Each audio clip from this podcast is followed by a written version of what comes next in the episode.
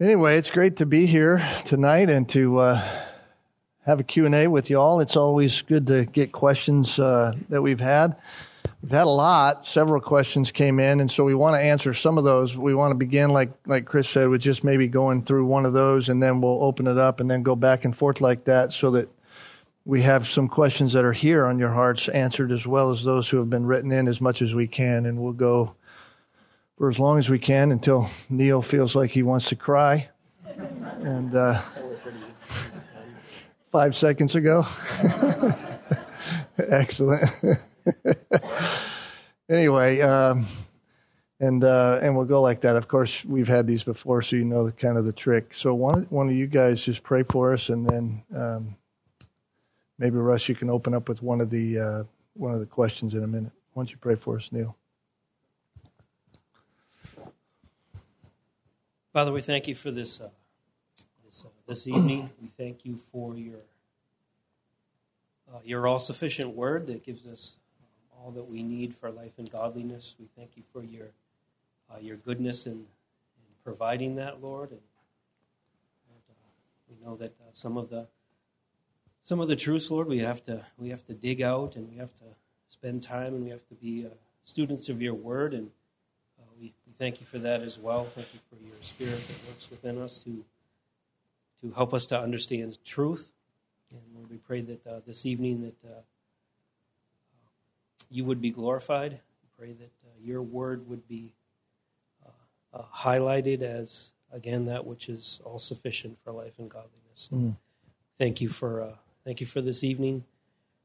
Uh, thank you that uh, you have communicated to us your thinking on matters of life. And this in Jesus' name. Amen. Yeah. All right.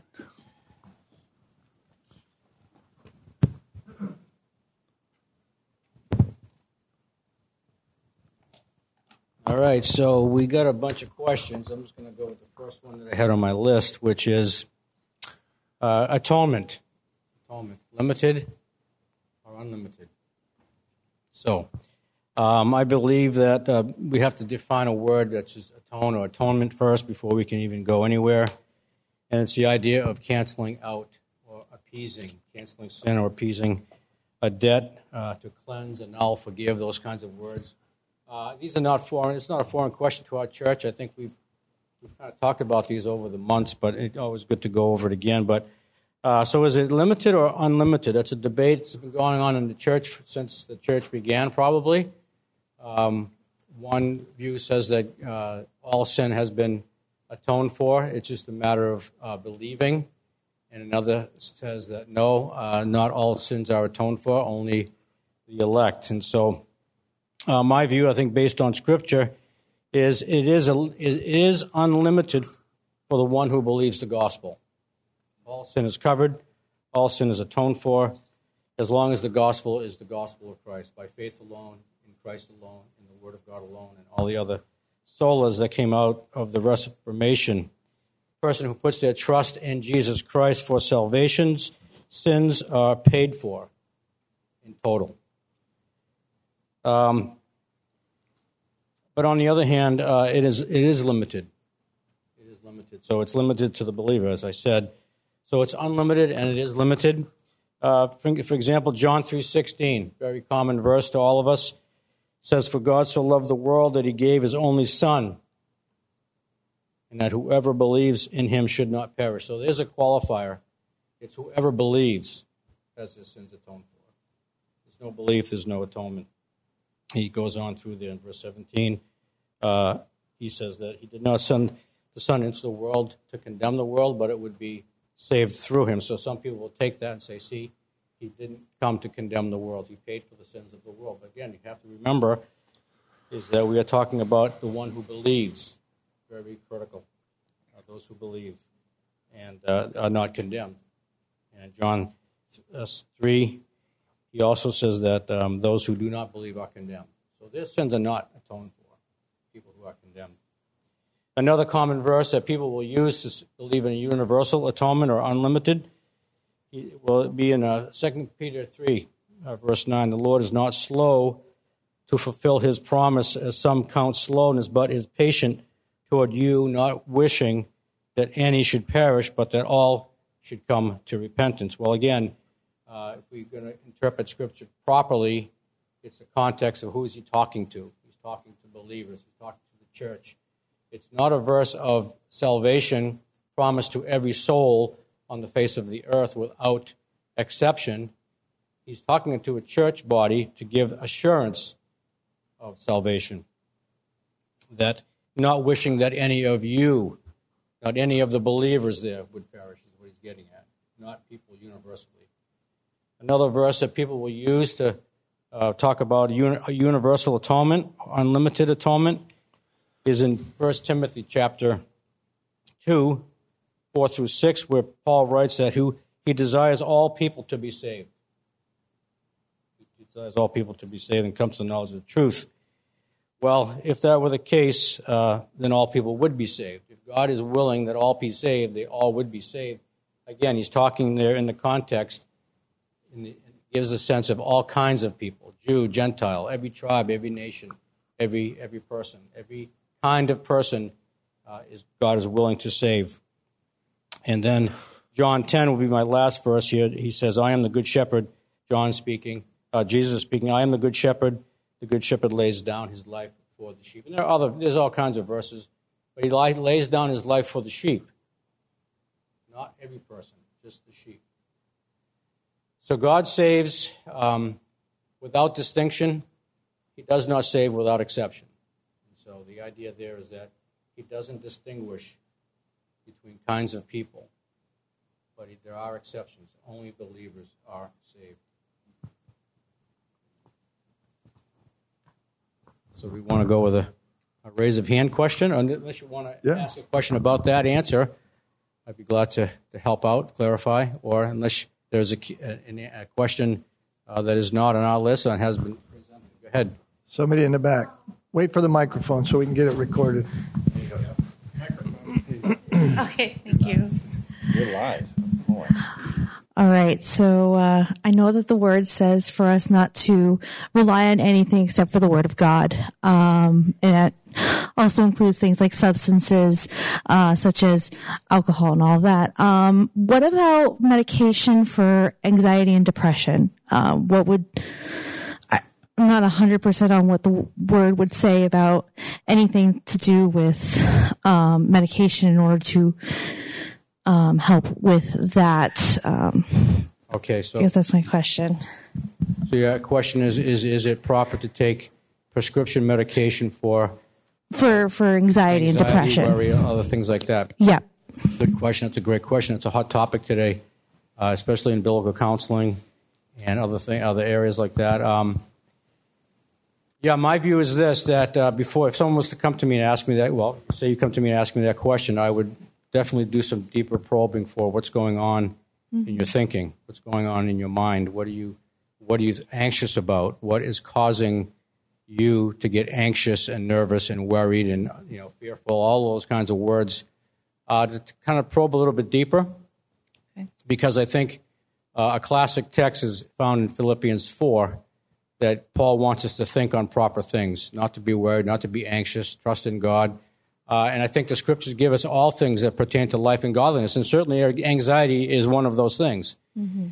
There's all kinds of scripture that deal with anxiety and worry and problems. You go to the Proverbs, you go to the Psalms, especially the Psalms, where the psalmists oftentimes open their Psalms with worry and dismay and anger and all kinds of other emotional issues that we all face. But oftentimes, when you read through the Psalm, if you keep going, you'll see by the end of it, the psalmist is, is at peace. He's, he, and why? Because he's turning to God. He's trusting God. He's, he's crying out to God, and God is delivering. Mm-hmm. And so um, I would certainly go there first. Let's look at the scriptures. Let's see what your problem is. Why are you thinking these things? If you look at the news, you, yeah, it'll make you anxious. Okay. I mean, I love the news, but you know what? It goes in one ear and out the other, and it's gone, and that's the end of it. Because I know it just tells me what God is doing in the world. I don't worry about it. I don't. I know God is in control. He's sovereign. He's doing His will, and we're not going to get in the way of that. And so those kinds of things you have to just probe. Now, if there's some kind of a, a medical issue, the next thing I would say is get a checkup. Mm-hmm. Go to the doctor, get a checkup. How you know what's going on? Uh, you have anxiety because your heart is beating fast. You got high blood pressure. You get palpitations. I mean, it could be all kinds of things going on, you don't feel well. Well, that could definitely produce anxiety. Anxiety, in and of itself, is not a, is not a sinful or bad thing. I mean, it can it's going to tell us what's going on. Why am I anxious? Why? Let's figure this out. Uh, the world looks to figure it out through prescriptions, oftentimes. Yeah. Psychology. There's no answers there really. Um, any any psychologist that can answer can give you an answer that is found in the scriptures. Why in the world go to a psychologist? Mm-hmm. Right? We have the scriptures. We can we are able to counsel one another in the scriptures. We have the church body. Mm. There's all kinds of avenues to go down before you go to medication. Okay.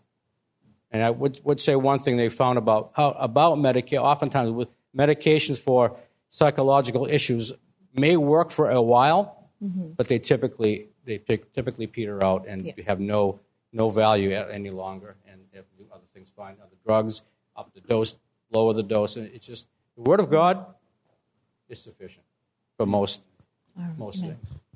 Thank you. Does that answer you? Yes.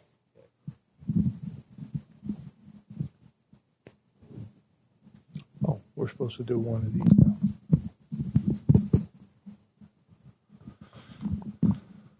You're on, new elder. All right, I'm just going to go off the. My, my printer broke, so I had to email myself any of the. And that course, that was at like 5:45. Um, so I'll take the first one on my list. It was a question about um, Hebrews 9, 15, 16. And the question was really uh, about the, the covenant there. What type of covenant is in view? And I think the question was just basically um, coming from the understanding that the covenant would have been like a, a covenant as an agreement between two parties. And you know, in the context in, in Hebrews there, the, the covenant is a covenant that's given by, by God and only by God. So it's a covenant that he himself is going to uh, fulfill. And so the idea of the covenant in view there, let me read the passage. Here. Yeah, so it says this in starting in verse 15. And for this reason, he is the mediator of the new covenant in order that sit in order that since a death has taken place for the redemption of the transgression that we uh, that were committed under the first covenant, those who have been called may receive the promise of the eternal inheritance. For where there is a covenant, there is there must be a necessity of necessity be the death of the one who made it. So the, the covenant in view is not a covenant of uh, between two parties uh, God is the one that promised it, and it's kind of like a, a, covenant. I think the, a, a good way to understand it is like a last will and testament. So God promised an eternal inheritance. So God promising an eternal inheritance, it was necessary that there be a death for the covenant to be uh, fulfilled, for the inheritance to be released.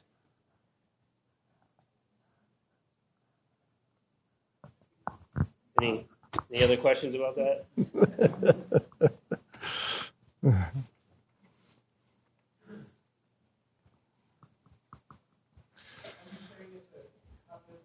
hold on, hold on, hold on. Sorry. Are you saying that it's a covenant that God made with himself in eternity past? Is that what it is?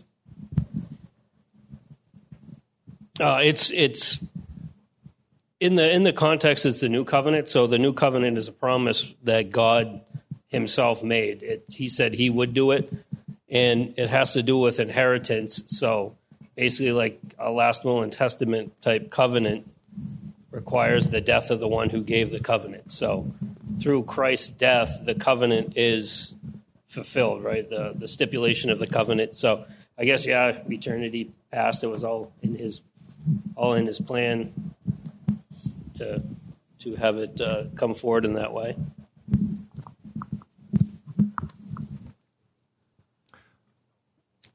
We'll let somebody else ask a question since Joe just kind of, you know, piggybacked. Is there another question out there?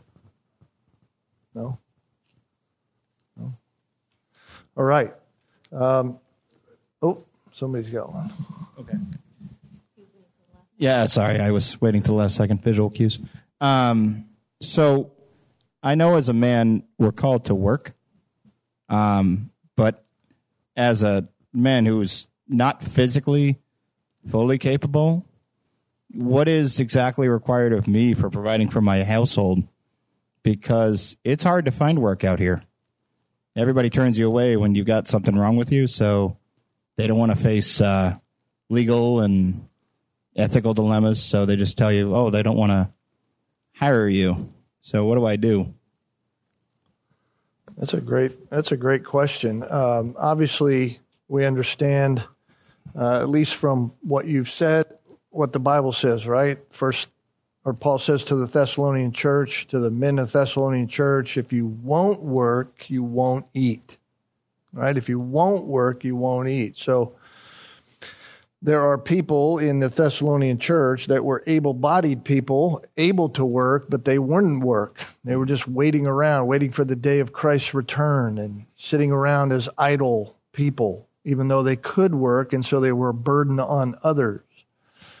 But I don't believe in any kind of way Paul meant there that if you're unable to work, i.e., like you explained in your own condition, you, you can't find it or you, you're unable to work because your physical limitations uh, don't allow for that.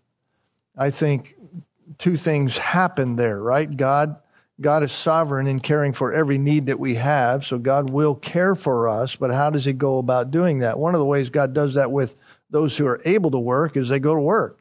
God provides for us through the reality that we go to work. But the question that's, I think, being asked is how do I do that if I'm not able to work? Uh, how can I fulfill that? And I think your fulfilling of your God given requirements in the home is being a, a leader in the home uh, one who uh, provides leadership in the home, and yet God may be allowing your able bodied person in that home to work. Your wife may be working in order to provide for the home because she is able bodied. And you may be providing the other side of that by God's design. And comes alongside that is the church, right? The church is required in many ways Paul says uh, that we are to take care of widows and orphans in their time of need. You know, he qualifies widows, widows indeed or widows in need, which are two kinds, right? One widow has family who is available to care for her. They're to, they're required to take care of them in order to not burden the church. And then there are those who don't, which are widows in need, and they they have uh, the church, if they're faithful in the church, the church cares for them.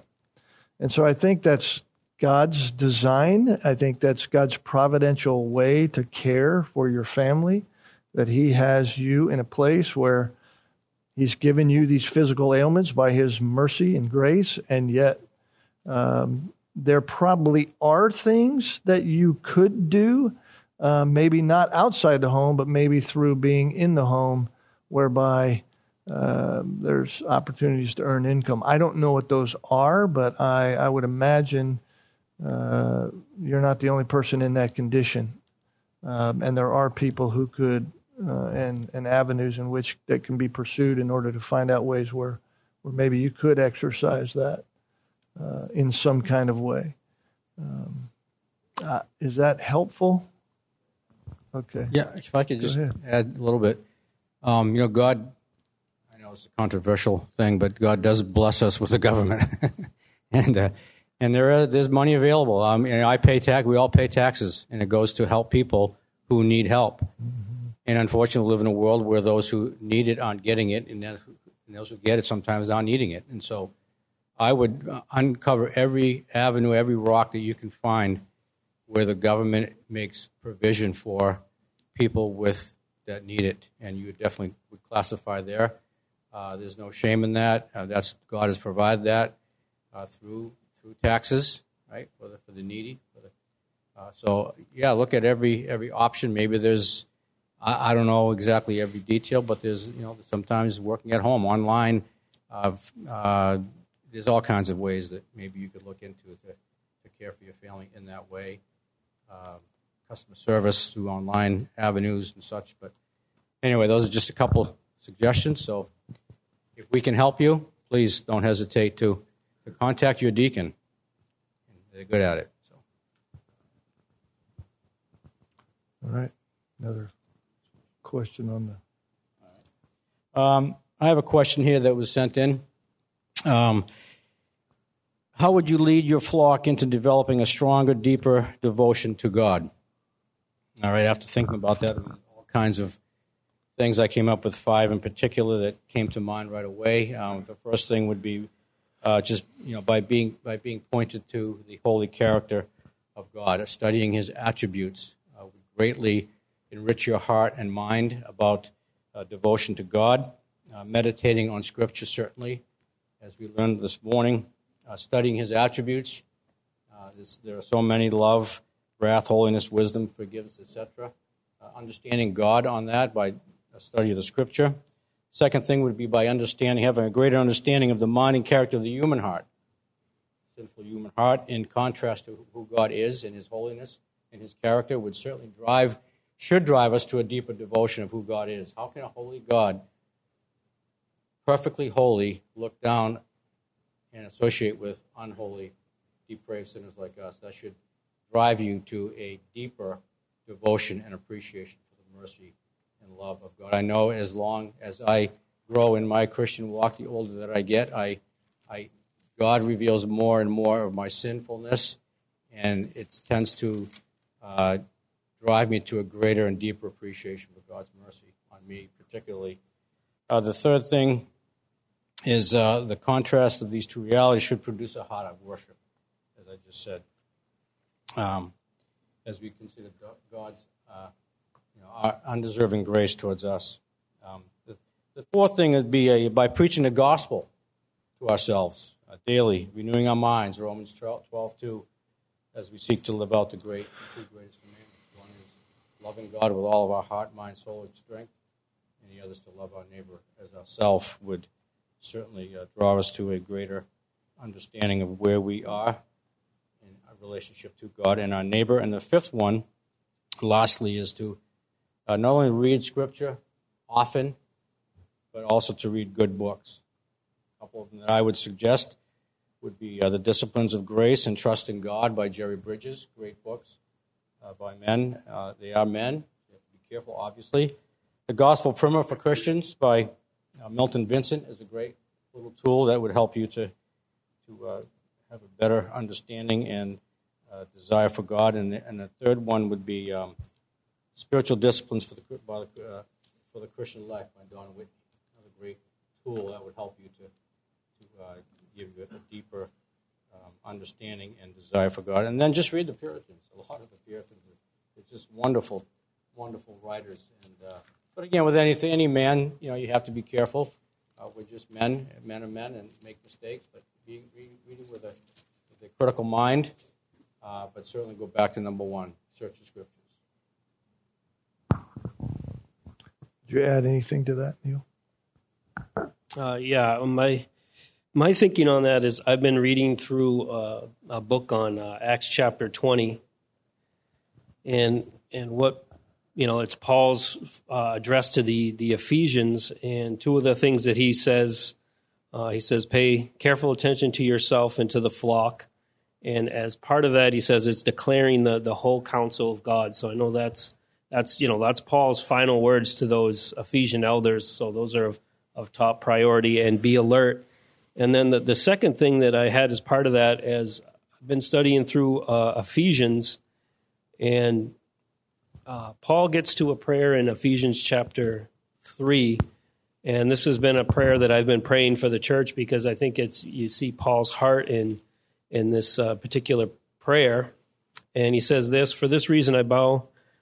um, my knees before the Father, from whom every family in heaven and on earth is named, that according to the riches of his glory he may grant to you to be strengthened with the power through his Spirit in your inner being, so that Christ may dwell in your hearts through faith, that you be rooted and grounded in love and may have strength to comprehend with all the saints what is the breadth, length, height, and depth, and to know the love of Christ that surpasses knowledge then you may be filled with all of his fullness, filled with all the fullness of God. So I think with, with that, the concept of being alert, uh, paying careful attention to myself. So make sure I'm fully devoted to Christ, and the same for the flock. And the, prayer is that you know what Paul says here that Christ may dwell in our hearts, and that we may understand uh, more and more His love for us.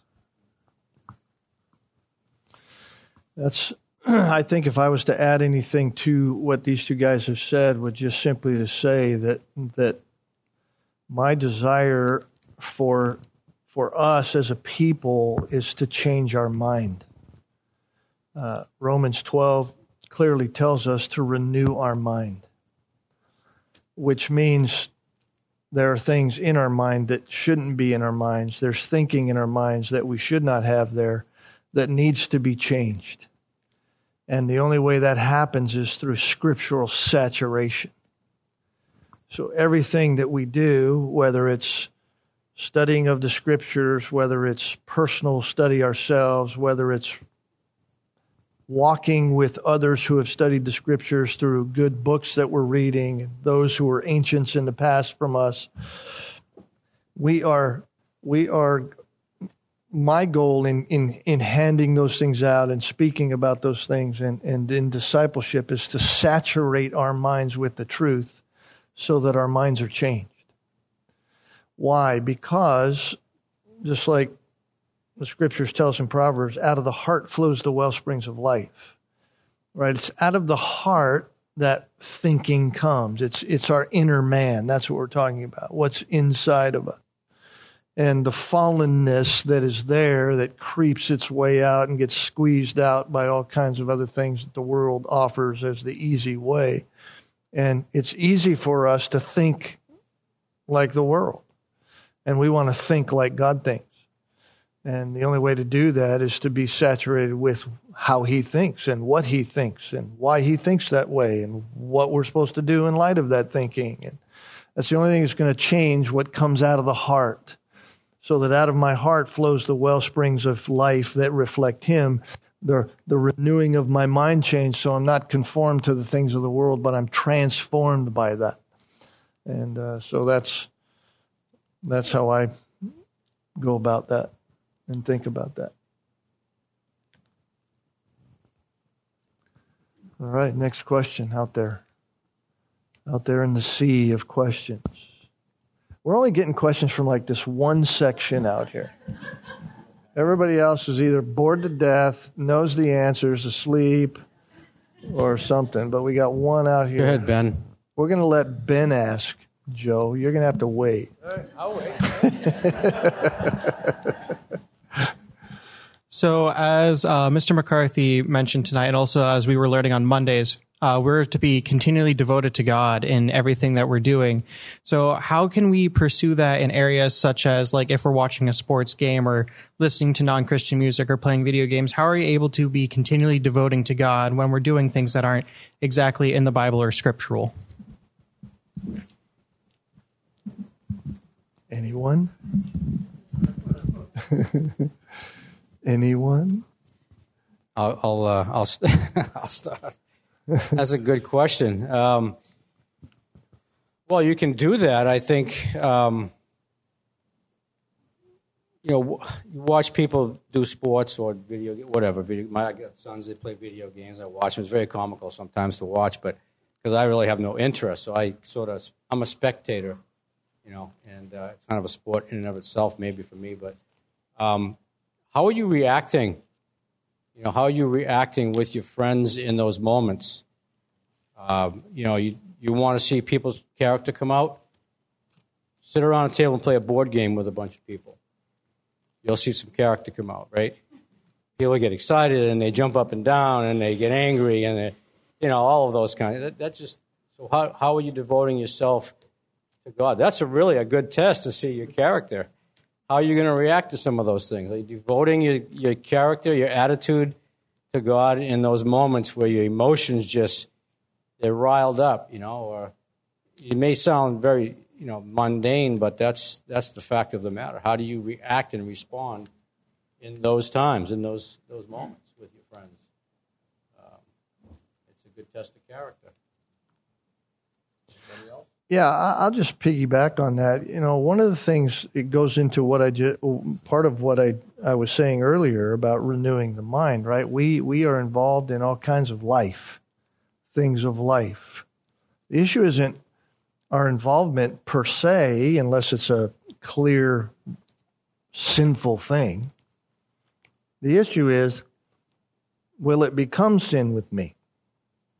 Will it become something that hinders my devotion to God? Right? That takes me in the direction of sinfulness. Something that that I'm finding I'm spending an inordinate amount of time with where it hinders my biblical saturation, my godly thinking, the renewing of my mind. It's molding me and shaping me into the way the world thinks, whether that's a movie, whether that's music, whether that's a TV show, whether that's sports. I know some of you are really big sports fans.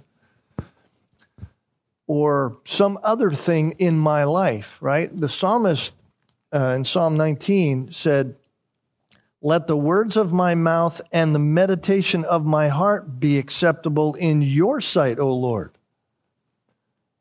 So, this is all about how I live and how I think and what I'm doing when I'm doing it. Are the words of my mouth, are the meditations of my heart, are the musings of my life amusement? Or are they musings on the things of God and the things that are about God? And, and are those things driving me in a direction of sinfulness? That's how we have to evaluate it. So we can't say necessarily is it wrong to watch a TV program or is it sinful to to uh, do whatever it is I might be doing that is not necessarily a sin. The issue is what is it doing to me? I have to be thoughtful and thinking about that and guarding myself. Guarding myself. Well, the only way you're going to do that is have a high view of God realizing that God's there and that God is going, hey, why aren't you spending time with me? You're not thinking about me. What are you doing? Why aren't you doing that? You know, last week you said you were going to spend time with me. You haven't spent time with me. And I don't mean you're hearing voices. I just mean you know what's going on in your heart. You know. You know how much time you're spending there. You know how much time whatever it is you're doing is taking. You know that. I mean, I've heard testimonies of some of you who said, "Listen, I had to get rid of that in my life. It was just, it was just absorbing me. I didn't have any time to do anything. I wasn't seeking after the Lord. Why? Because I was doing this.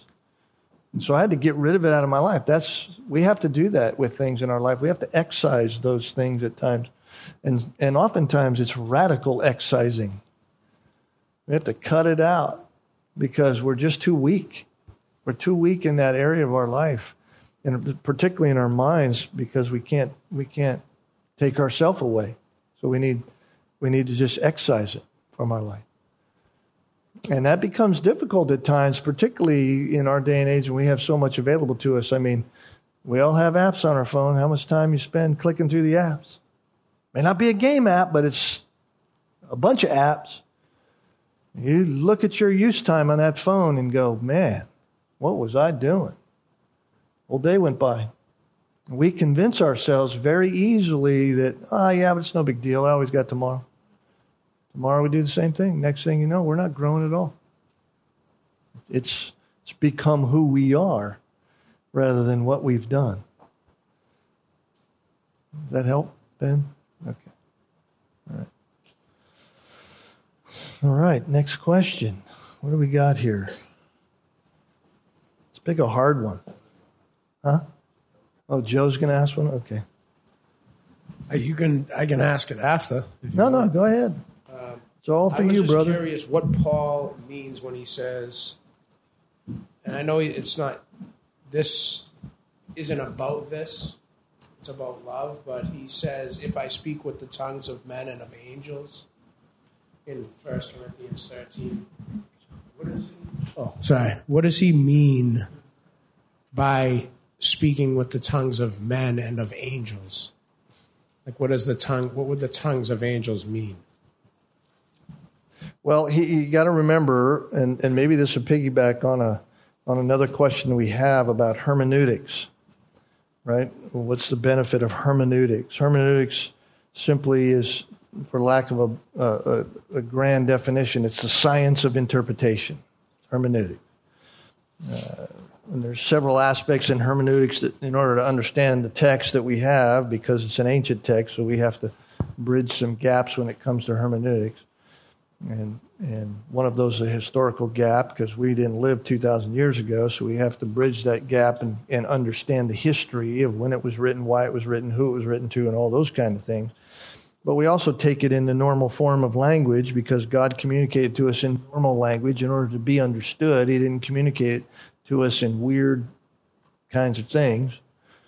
And so every kind of uh, idiom and, and and ways in which we talk to one another now were used even back then. So there's there's metaphors and there's hyperbole and there's all these kinds of things. And so in 1 Corinthians 13, the Apostle Paul is speaking in a hyperbolic way. He's he's not saying that there is angel language in the sense that I've heard the angels talk and, and man, if I could talk like them, it'd be great. And if I spoke like them, what a wonderful thing he's using hyperbolic language in the Corinthians' understanding of what was going on because they were abusing their gifts.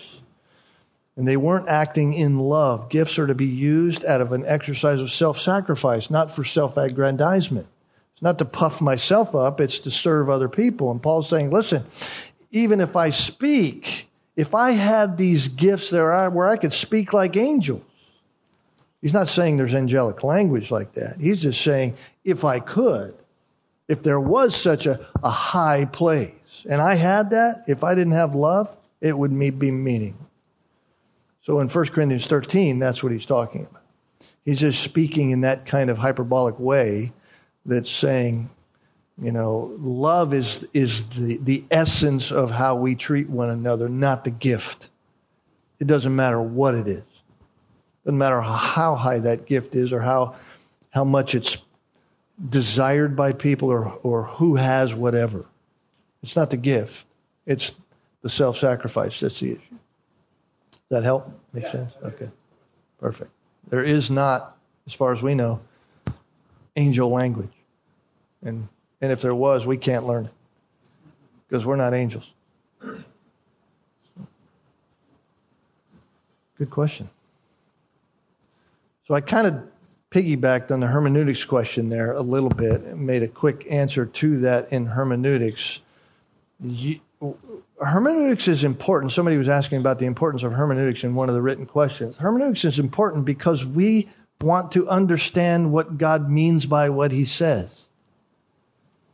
Right? If we don't understand what God means by what he says, then we don't have the Word of God. We have the Word of our own understanding not the Word of God. If we came up here tonight and read questions that people asked us and just made up what we wanted, said whatever we wanted, we're not communicating in a hermeneutic way. We, we're not taking what you said and understanding it the way you meant it to be understood and then answering that question in the way you understand that. It's the same with the Word of God. We, we need to understand God in the way He has communicated Himself and the meaning by which he communicated. So, authorial intent is the issue. What did the author mean when it was written?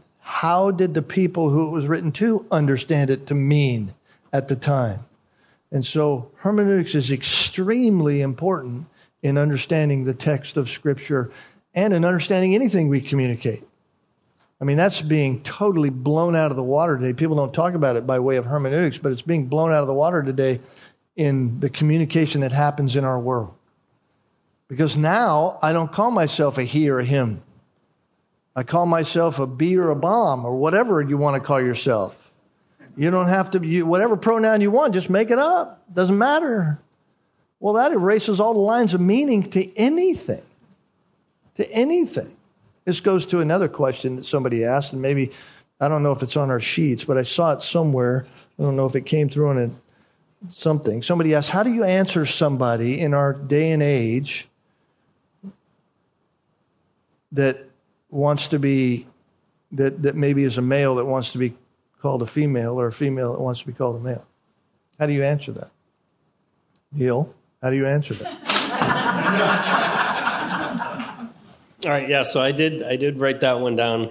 Um, I thought I saw it somewhere. I, yeah. I was checking my sheets and going, I didn't see yeah, it. I think I just told you that we were oh, going to get okay. it. okay. The sheet. Yeah, so originally when I was thinking about that question, I've always thought about it as in like uh, God's. Well, I guess let's go back to hermeneutics for a second. So back to hermeneutics, the Genesis.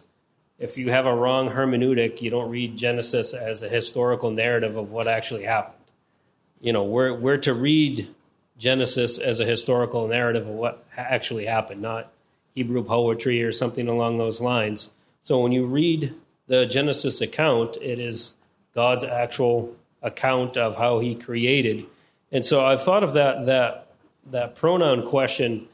I think I used to think of it basically exclusively in the realm of you know God in Genesis He created male and female, so it's it's tied into their biology. But as I was as I was reading that and listened to Owen Strachan talking about it too, and he pointed out something along the lines of when when God created and he breathed into Adam and made him a living being, that his actual maleness was in his being. So the the um, if that if that makes sense, it's in his being. It's in how he was created by God. So when God created him a man, it was in the living being that he breathed into him, and the biology reflects what God has done. So as far as, as how you would answer somebody that, that wants that to be done, it's um, I'm going to have to go with what, what God says, and you have to try to do it in as loving a way as you can and, and explain why you're doing it.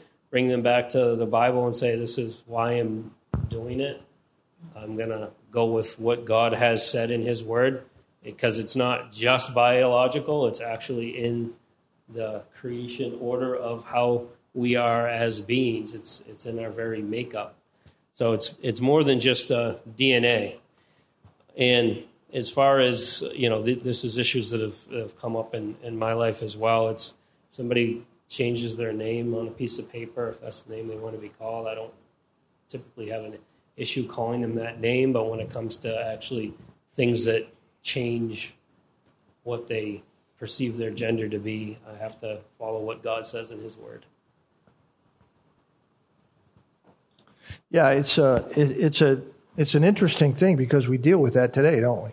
Right? People around our world claiming to be anything they want to be, and uh, Neil's right on that. You know, we as Christians live in reality. Think about that. Right? We are called by God because God is a God of reality. He's not a God of fantasy. He's not a God of illusion. He's a God of reality, and He requires us to live in reality according to what He defines reality to be. And He defines reality just as Neil described male and female, He created them. And so someone may say to me, Hey, listen, I'm not a female, I'm a male. And I say, That's not reality. That's not reality. I, I understand that you'd like to live there yourself and, and you can go on living there, but I can't acknowledge that because that's fantasy. I have to live in reality. And the Bible clearly tells me to speak truth to you in love. I can't, I can't acknowledge your fantasy because that's not truth. I can't acknowledge that. Now, if you want to be called Bob and you're a female, I can do that. It really doesn't matter to me what you want to be called as a name because names uh, can be masculine or feminine by way of their their uh, etymology, but your gender is something given to you by God in reality, not fantasy. And so I'm going to have to uh, address you according to your reality. Now, you may not like me for that. You may call me bigoted or whatever, and I understand that. But I have to live there because that's what God requires of us. We live in reality, not fantasy. And our world wants to live in fantasy land. Uh, that's where they want to live, you know, because that's easy. Why? If I live in fantasy land, there's no guilt upon me. If I live in fantasy land, there's no one holding me accountable for what I'm doing and why I'm doing it. So my sin becomes blurred in fantasy land. But in reality world, in God's world, sin is definitive. Sin is clear, God's judgment is clear, and God's calling out of sin is clear. Well, man doesn't want that. Romans 1 is clear. They suppress that truth in their unrighteousness. They don't suppress it in their clarity, they suppress it out of their darkened heart. It's their unrighteousness in which they suppress that truth. And so then they're off to the races in fantasy land, living by whatever fantasy they want. And all the other fantasy lovers will acknowledge that and say, oh, we're, we're just being loving. Well, that's just the definition of love in fantasy land, but it's not what love is. So, good answer, Neil. All right, what else?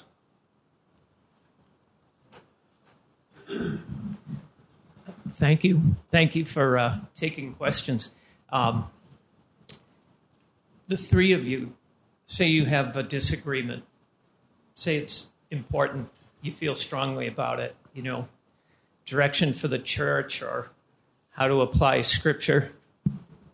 Okay, how to how to apply scripture to a certain individual or situation, or even something really important like the color of the carpet or something. but, but say you have a disagreement and and you feel strongly about it and, and you're not going to come to an agreement. What do you do with that? How do you resolve that between you? That's a really good question, Al, because that's happened. It's happened in the tenure of my time here. So I'll let Russ answer. refresh my memory. When has it happened? Because my answer to that question would have been, man, I, I, don't remember. It hasn't happened with us, he and I, but it has happened in our elders over over the years. Yeah. Um,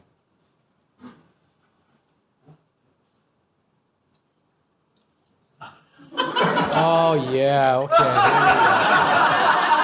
Okay. hey, I'm a forgiving person. What can I say? Just, um,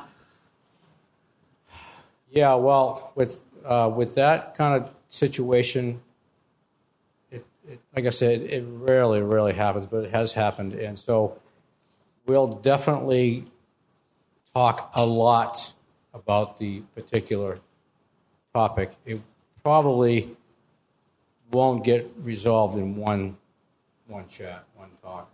Typically, it's just you need to, you know, we listen to the opinions of others. Uh, extend grace always. Uh, just try to come to a, conclu- uh, a, a biblical conclusion after the scriptures are weighed. Um, it, I've never seen a three way split, right? It's always been two against one, you know, again, not against, but just differing opinions of one with three out of three, those kinds of things. So if it was like a three way deal, Wow. It would take a lot of a lot of prayer, a lot of research, a lot of thinking, a lot of diving into the scriptures deeply. Uh, we might even consult people within the church, deacons, uh, men outside the church. We know that are godly uh, to resolve such a such an issue. In, in, the in the multitude of counsel, there is safety. Right, that's what the scriptures teach. So we, we go with that first. So un- uncover every opportunity, every rock that we can to find out what is what should we do. You know, and uh, for me personally, if if there was a disagreement and and these two guys were not persuaded, I would defer. Okay, not a big, you know, it, it's nothing's that big of a deal. I mean, I don't, I don't, I mean, I guess it could be some things, but uh, you know, it's just to me, it's I'll trust their wisdom again, after seeking wise counsel in every, in every avenue that can be sought, I would personally defer to the other, the other two. That's just, I think that's the right thing to do. I think that's what the scriptures teach. We see that in Acts, right, where there were disagreements and they, they solved the issue. That's, that's kind of where I would go. Um, I think he. I, I, think Russ brings up a good point in reference to uh, elder functioning, and that is the principle of deference. You don't hear of that often uh, when when you hear of church things and stuff like that going on in leadership. You don't hear of deference, and we're not talking about deferring on on clear things in Scripture that are clear. But when difficulties do come up, the typical process that has taken place is we go back to the scriptures and we spend time, we table whatever the item is and, and, and go back individually and look at the scriptures again and and see if maybe we're not looking at it rightly or, or, or make sure that we're clear that we're talking about. And and if we're not clear, then we can come back and have those discussions and, and, and try to gain clarity and, and those kinds of things. And and sometimes those discussions can be very passionate discussions. And I use that word rightly because it's not that that we're angry at one another, but we're passionate about the conviction we are we're dealing with and the, the conviction we have about a truth in Scripture, and we, we want to ensure that we all understand that. And so there's passion in those kinds of discussions. Uh, and yet there are times when you come down to the end of it and, and it seems like everything's there and, and humility says to the heart, if you're walking in humility, I'm going to defer. I'm going to defer on this. Uh, pride says, no, I'm not deferring. I'm doing my own deal. That's what happens sometimes. And, uh, and we just desire to, to try to maintain the unity of the bond of peace by being of the same mind, right, as, as the scriptures teach us, and trying to understand the perspective and the nuance that maybe the other guy is looking at so that we can understand that. And then grapple with that according to Scripture so that we uh, so that we can walk together. But whatever happens in those times together, collectively outside of those times, we're a unified group. We're a unified group. Um, or at least that's the heart that we want to have. Uh, so that no matter what's what's going on, it's not about a personal issue. It's not personally against one another or anything like that. So that when we're dealing with all of us, we're we're on a unified reality. And the other part of that too is deferring. Is um, you know if it's like a non a non essential thing, right? I don't really care. I just say you guys do what you want. I'm not going to argue over it. It doesn't it doesn't matter to me. It doesn't even get on my radar in non essentials. But when it comes to essential, which is the truth of Scripture uh, truth is, is like the top of the list for me. God's truth out of His Word. And, you know, when we, we had an issue in the past where uh, one wouldn't defer, and it was based on truth. The person had a, a preconceived idea, uh, didn't rest on, on the truth of what the of reality of what was really happening, would not, would not defer, would not listen to uh, others, uh, and just went, went his own way. Uh, I'm not going to give in to that. If it's, if it's, if it's about truth and, and what the person wants is not true and not right and good and, and, and bring unity in the church, I'm out of there. I'm not interested. I'm not going to budge. I'm not going to give at all, ever. And so that's, that's where I stand in deferring. Uh, non essentials, doesn't really matter. Essentials, yeah, truth, whatever is true, right? Think on those things. That's what Paul told us to do. So do that. Mm-hmm. I've had this conversation with Neil when he first started considering him to be an elder, and uh, he one of the I asked him what would you do with that, and one of the things he said is, in scriptural, we would submit to one another in love, and and which is what you guys just said, basically. So appreciate that. Yeah, that, that certainly is our desire. I mean, obviously, we're men with clay feet, and we can certainly uh, get sideways. And that's why I said this morning, you, you need to be praying for us because uh, temptation's always there to dig our heels in, you know, say, I'm not budging on this deal, you know, kind of thing, and not be wise. Yeah, and just to add one more is that um, when if there's deferring going on, defer, deference going on, it's never wise when it go, if it does go south for the person who didn't want to defer to say, "See, I told you guys, come to the church." Yeah, yeah I told these guys they they wouldn't listen to me. That's you know what you just count your losses and and and solve the problem and move on and learn from it. But to but to cause a riff and a friction and a, that's just that is ugly. That's bad. It's not a it's not a good thing. So you just you live with it and you we learn, right? Like we're we're we're just men, and we, we all we are all learning. Yeah, I would say too, if if we have that heart as elders to come and say, "See, I told you so," that's an unqualifying reality, right? Because we're not to be factious, we're not to be disunifiers, we're to be unifiers. And so, if we have that attitude to go, "See, I told you so," look at me, you should listen to me. That's that's that's an exercise of a prideful heart that doesn't fit anywhere in 1 Timothy 3 or Titus 1. Anyway, good question. It's a good question, good practical question on how we uh, how we operate, or at least we strive to operate. I will say too to all of us, just kind of a general PSA kind of thing. You know, we pray as elders on Sunday morning, every Sunday morning. We pray before service. Meet in my office at nine o'clock. Any men who want to join us with that, please come do that. We have several who come already. My office is pretty full already, but we'll take more. Uh, we don't ever turn down prayer, especially for the church and for people of God. So we just know that we're praying for the church every morning, praying for our time together, our worship time together, to, that it would be God honoring. So. What's another question, guys? What time is it? You guys still want to go for another 15 minutes or so? Okay. Another what? I don't know. Go ahead, Neil. Uh, Question back there? Oh, he doesn't belong to our church. We don't give him. Ed, you got to ask it in English. Okay.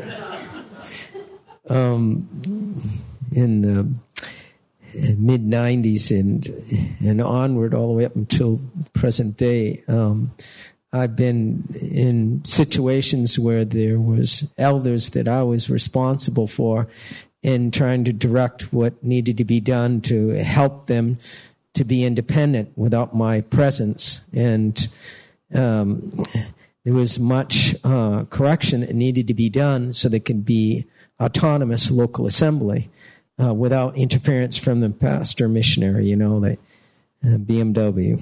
Well, I uh, have tried to improve in this area of not being offensive um, to the other elders and not to be overwhelming with my corrections or whatever. And and um, in this particular verse that came up today it just kind of took me from it's stated according to as he had chosen us in him before the foundation of the world that we should be holy and without blame before him in love before him in love um, this was something that was conducted not by myself but by god before the foundations of the world was established now ephesians 1 4 and i heard this man speak and he said um, before I was saved, I lived like the devil. And now that um, I'm converted in Christ, I live completely different. Now, correct me if I'm wrong. Is this talking about a positional um, work of God that He had done, or is it talking about our practice that we have to put to our sanctification to? Uh, according to this gentleman, it was uh, a responsibility of ours. And uh, you know that Ephesians is divided uh, almost in half. The first part is dealing with doctrine, our positional, um, uh, you know, in Christ. You know, it repeats itself again and again. What He has done. It's nothing that we have done. It's he, what He has done, even before the foundations of the world.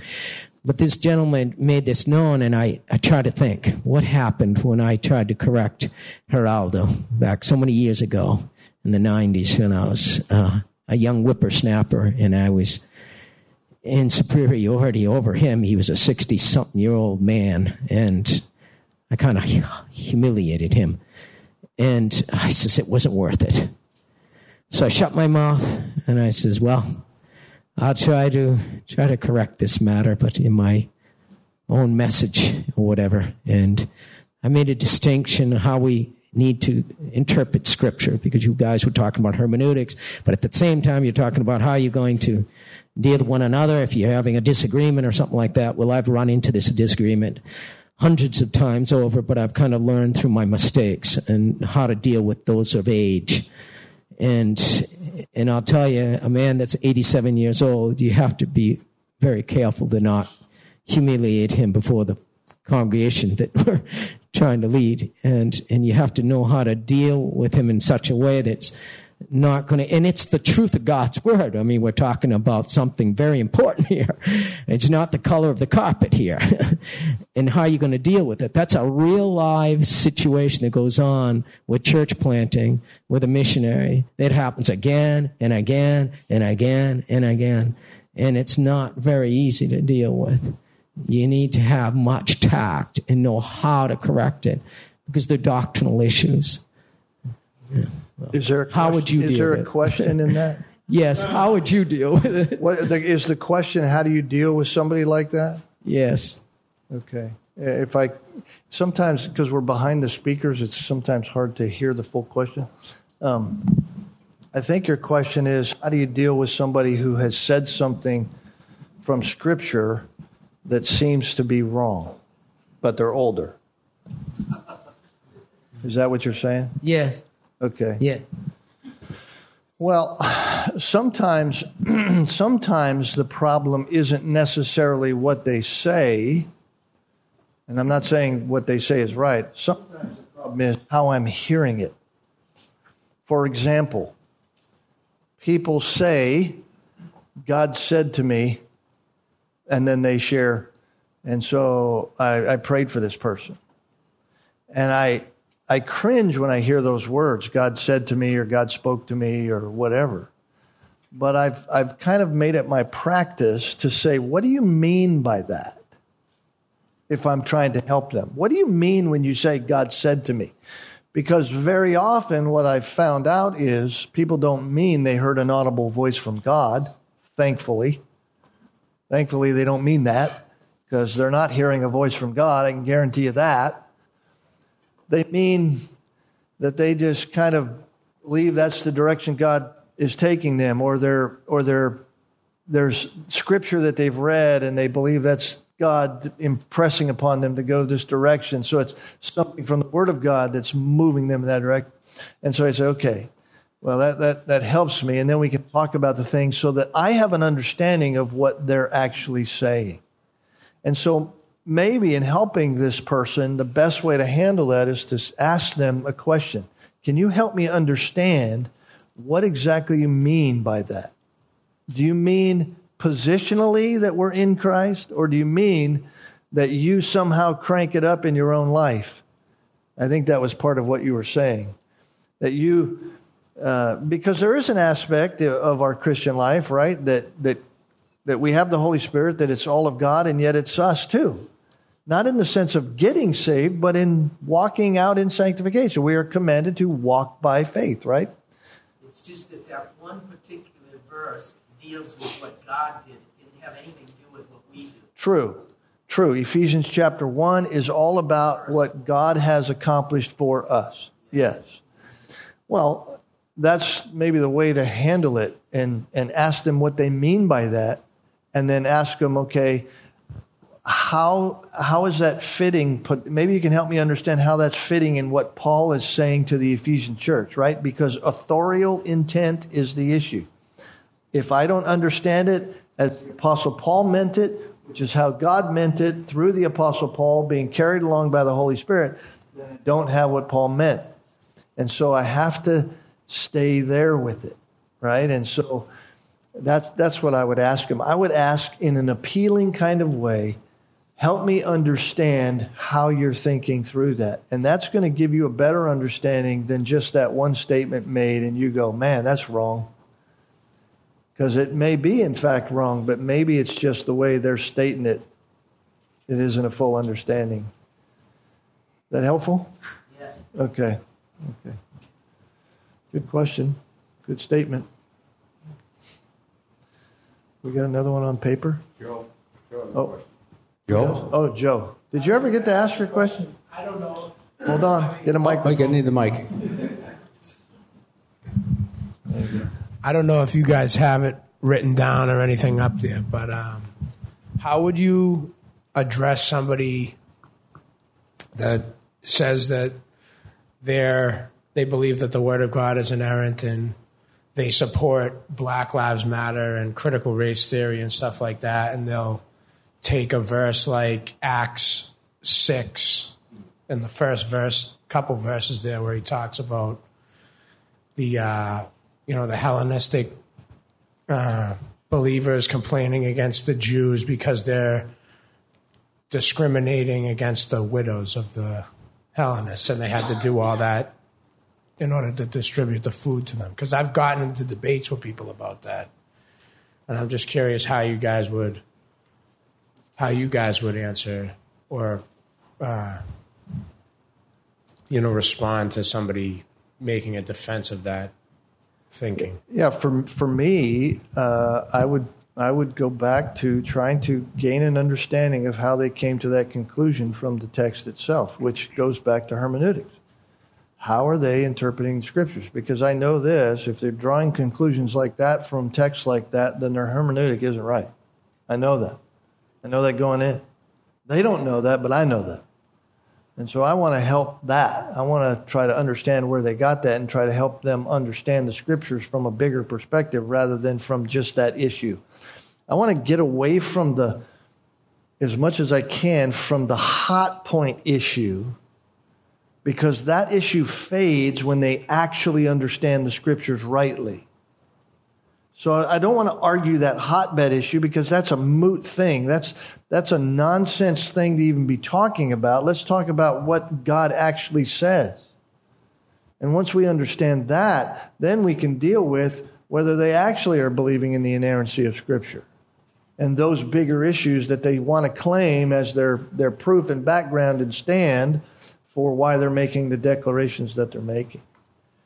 And so I, I, go there. I just try to say, help me understand, because I want to. It's much like in apologetics, right? When you're defending the faith, you, you want to get somebody to the place when you're defending the faith or helping them understand why they don't believe in God, is because they're the ones that think they're the God. You get them to the place where the only thing they're looking at is themselves in the mirror. You try to help them get to that place about their own thinking this is the logical conclusion and drive of your thinking. That's, that's all I try to do with somebody like that in a loving, kind, gentle way. Try to say, here's where your thinking takes you. That's not where the scriptures take you, and you can show them places in scripture. And, you know, it's, it's, it's pretty simple to find contradictions to that kind of thing in scripture. And so you have to talk about those things, right? One of the principles of hermeneutics is the perspicuity of Scripture all Scripture is uh, in agreement with itself. There aren't contradictions in Scripture. That would mean that God is contradictive in his own mind. And if God is contradictive, then why do we trust anything God said? So God is clear on everything, even when those things appear to be contradictions in our mind. The problem isn't with God, the problem's with my understanding, not with God. So I have a high view of God and a high view of Scripture and, and try to take it back to that view so that help them understand where they stand before a holy God in that way. You guys want to add anything to that? Yeah, I think I think I think when I think through some of those those issues, that it's just a matter of we have to define things the way that God does. So it's it's what what's God's view of justice, and you look at God's view of justice, and you know God's view of justice is much different than the view that they put forward today, which is really more like revenge rather than justice. So it's everything we have to define based on you know God's definition, God's viewpoint, because ultimately He is the only one that is just and holy and right. So whatever He has to say, that's that's what is true. But again, and I'll just kind of banter back and forth here a little bit with you, Neil. Again, that comes down to who's right who's right? The guy who says, I believe in inerrancy and this is my view and Black Lives Matter and there's injustice going on in Acts chapter 6, or somebody like us who says that's not what the Bible says? Who's right and how do you know? Right? Doesn't it always come down to that? Who's right and how do you know? Yeah, good hermeneutic. A proper hermeneutic, right? It comes down to the reality of understanding the mind of God as God gave it to us in a proper way, which is historical, grammatical, literal understanding of the scriptures so that we have the authorial intent of the scripture. What God means is what God means. It doesn't mean something to you that it means different to me. God means what he means. And so that's that's why it always comes down to that. Comes down to that kind of issue so that you can say, "No, I can stand here with conviction because we've went to the scriptures, we've gone through the process, we've looked at the text, we've drawn out the text in a historical, literal, grammatical way, understanding all of the Bible as a cohesive unit, not contradicting something else in our understanding with somewhere else in Scripture that says something different. We know that's what God means by what it says, and we can stand there with conviction. And I can say, I'm right. That doesn't mean I'm pridefully saying I'm right. I can just say, that's what God means. And declare it. Not suggest it, but declare it. This is what God says. Right? So when God says you're a male, I can say you're a male with clarity, with conviction. Even though they say, well, I believe in the Bible, but that's not what God means. God is love. Is that true? Yes. However, you see what I mean? Yeah, it's true God's love, but we got to make sure that when we say God is love, we understand God is love by how God defines God as love, not by how we do, which is what Neil said earlier. Right? We have to define it as God defines it. Right? There's a way to there's a way to get to the place where you can say, "This is right. This is right." Seven thirty. One more. One more quick one. One more quick one? Yes? No? Going once? Going twice? Doug. Doug. We'll get Doug. Two more?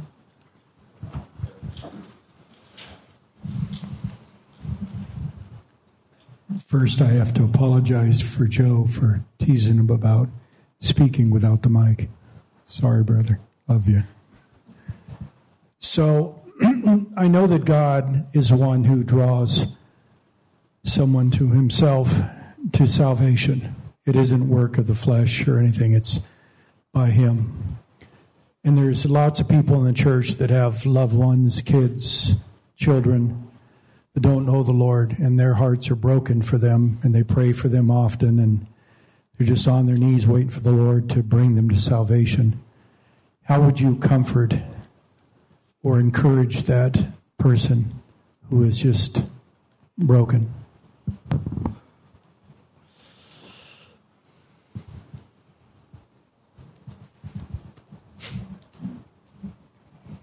Yes, gentlemen. On, I'm on. I uh,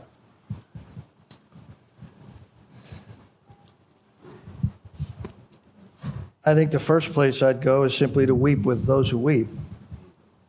Right? The scripture clearly says for us to weep with those who weep, resonating with that even through my own life and understanding that difficulty.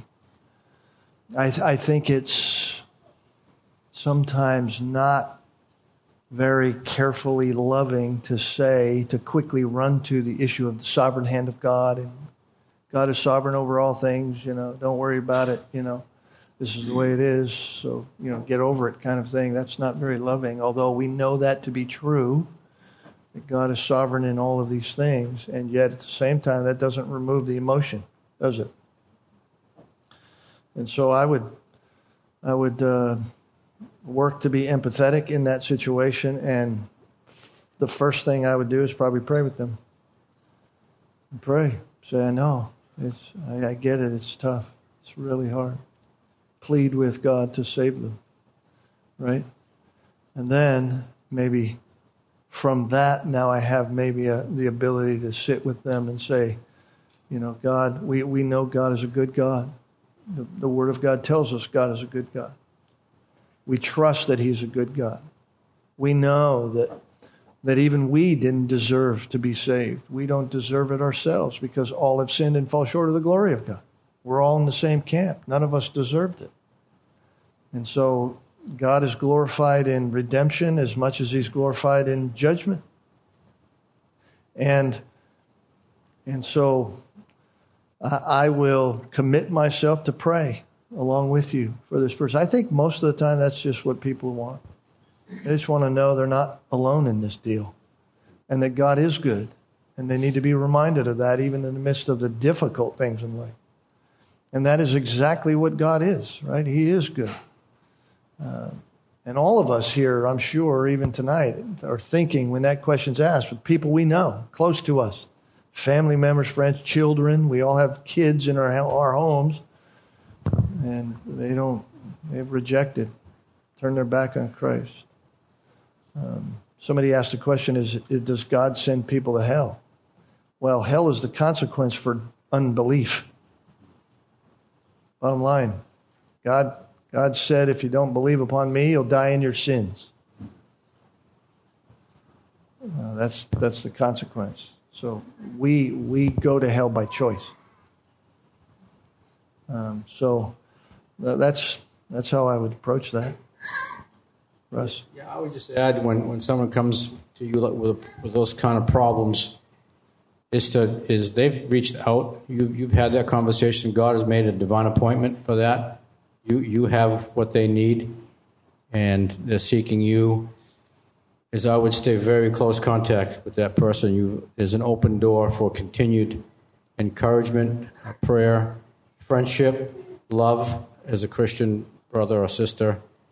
If they're not, you still love them. But um, you know, those are the kind of open doors that you want to uh, you want to cultivate and fertilize with God's word, and encourage them to understand the the, truth, the realities of salvation, how it all works out, uh, and that goes far. I think uh, just being being there for people, being available for people at any time of the day.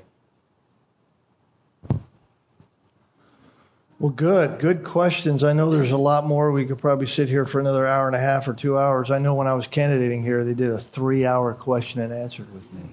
It was probably three times the amount of people in this building at that time. Neil, I didn't see too many sweat beads on your head, so you did okay. okay. What do you think, Russ? Give him the give him a silent vote tonight. It's the official now. All right, good job. You want to close us in a word of prayer, and then Chris will come up and just sing a song. We'll sing. Let's pray. Father, we are grateful for this night. Uh, this day has been such a great day of worship and adoration of you as we've you have raised up a man to be an elder, teacher of the church, shepherd the flock, to guard the flock from wolves. So we thank you for that. We thank you for tonight and the opportunity to uh, speak truth to questions that are on people's minds. I we thank you for the, the challenge uh, of, of, doing that, the opportunity to hopefully um, exalt your name and build up the church with uh, the truths of your word. So we thank you for the church and how uh, many are thinking through uh, topics and issues of life. They're bringing it to the forefront of, the, of their thinking and even into the church, into a setting like this. And so we pray that tonight was profitable, that you would help us to learn by what we have heard, and that we would uh, go away uh, enriched in our faith, exalting your name. And uh, we ask you